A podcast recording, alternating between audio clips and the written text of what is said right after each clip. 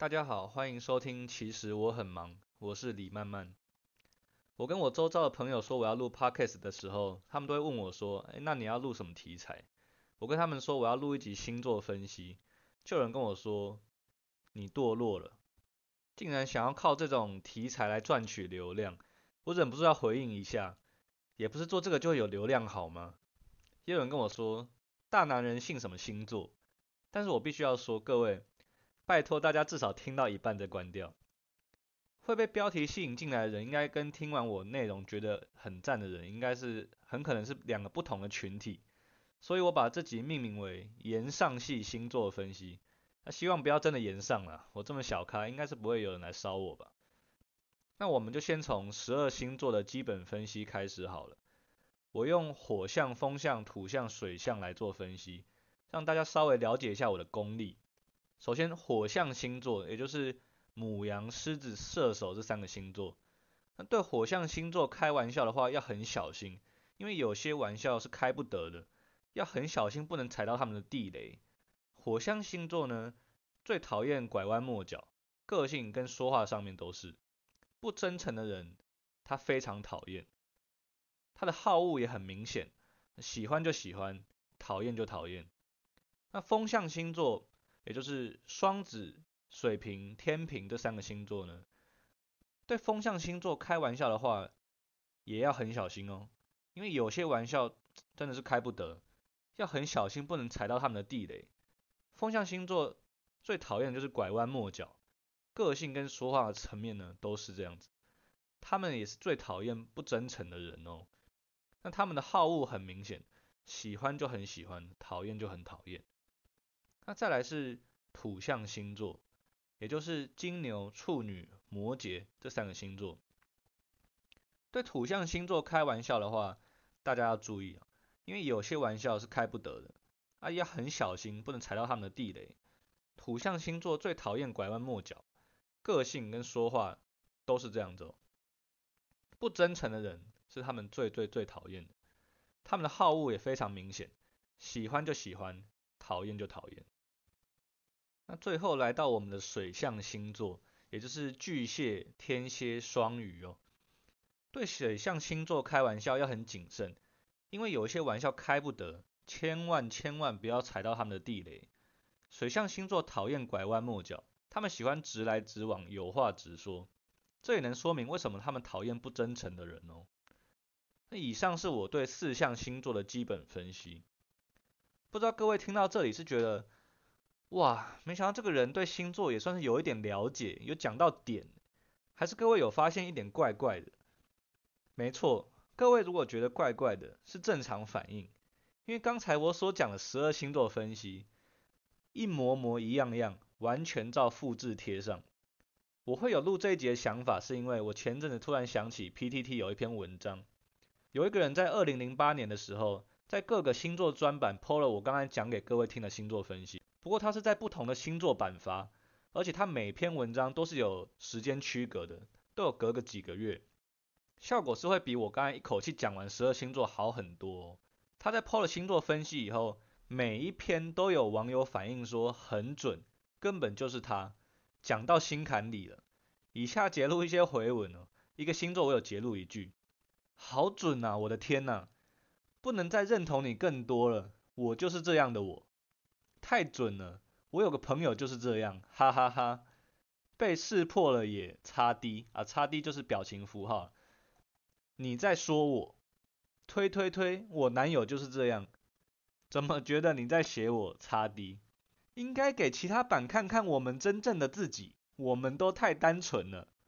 原抛比我妈还了解我，呜呜呜。哎，很准啊。哦，偷偷研究我哦，真是有准到。准到爆，好像在看自己。上面十二位不同星座的人，每个人都觉得这一模一样的星座分析讲的是自己。有的觉得自己被识破了，有的觉得写这篇分析的人比自己老妈还了解他。还有人说要让其他人看看这个分析，让其他人看看真正的他。那希望经过这一集，确实有更多人看到真正的他了。那大家觉得？写这个分析的人，他懂的是星座，还是他懂的是人呢？我觉得很多人觉得星座分析准，不是因为这个星座呢就是这样子，而是他就是这样子。你被说中了的同时，这件事情很可能套用在其他星座也成立。我还可以举一些例子，比如说某某做理性的时候很理性，感性的时候很感性，这其实是一种万用句。谁都有感性的时候，也会有理性的时候。难道这真的是哪个星座独有的吗？不是。再举个例子，某些星座分析会说，这个星座又分两种，一种喜欢一见钟情，一种喜欢日久生情。那请问这样说是不是几乎涵盖了大部分的可能性呢？又有什么不准的理由吗？或者什么对你好的时候很好，坏的时候很坏？那难道有什么对你好的时候很坏，对你坏的时候很好吗？又或者说他讲一些优点，人们根本不会去否认，谁不希望自己多一些优点呢？比如说，呃，这个星座很重视朋友，重情重义；这个星座重视爱情，重视亲情。我也没看到有人在下面说，哦，没有哦。我无情无义，没心没肺啊！你这个很不准哦。还有一些蛮好笑的事情，各家星座分析可以做出完全相反的结论。比如说十二星座花心排行，我看过水瓶座在前几名的，我也看过水瓶座在后几名的。或是十二星座配对，我也看过有人说 A 跟 B 很搭，也有看过 A 跟 B 完全不搭的。有趣的点在哪呢？下面都有人说很准。与其说我这一集录的是星座分析，不如说，我这一集做的是分析星座分析。确实，分析星座我是没有料，但是分析星座分析，我就有一些自己的心得可以跟大家分享。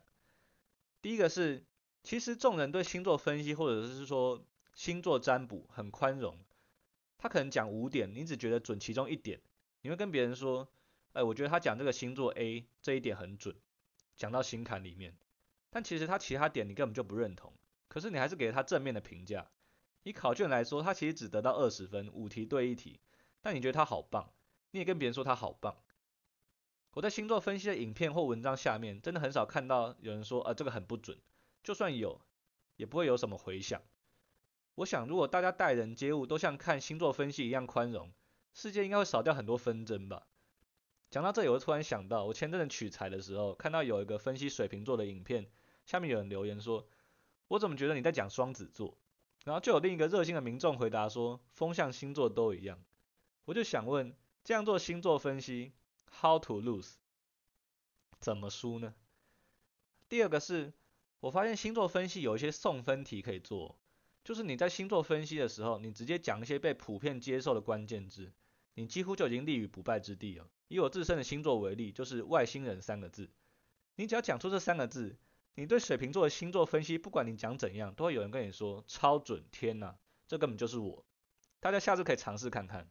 其他还有很多啊，比如说风象星座爱好自由啊，天机天蝎理性高冷，金牛务实，几乎都可以找到有这种基本分的题目，拿一拿你也变星座小达人。但不知道各位有没有因此而不爽过？你被贴了一个标签，只因为你是那个星座的，一个对你根本不理解的人。知道你是什么星座以后，就说哦，这个星座就是这样了。啊，我是跟你很熟吗？你了解我是怎样的人吗？而且这种标签真的不好撕下来，不止不好撕下来，三不五时又会多贴一张上去。第三个是，我自己是不太相信星座分析的，但我觉得星座分析可能会越来越有效果。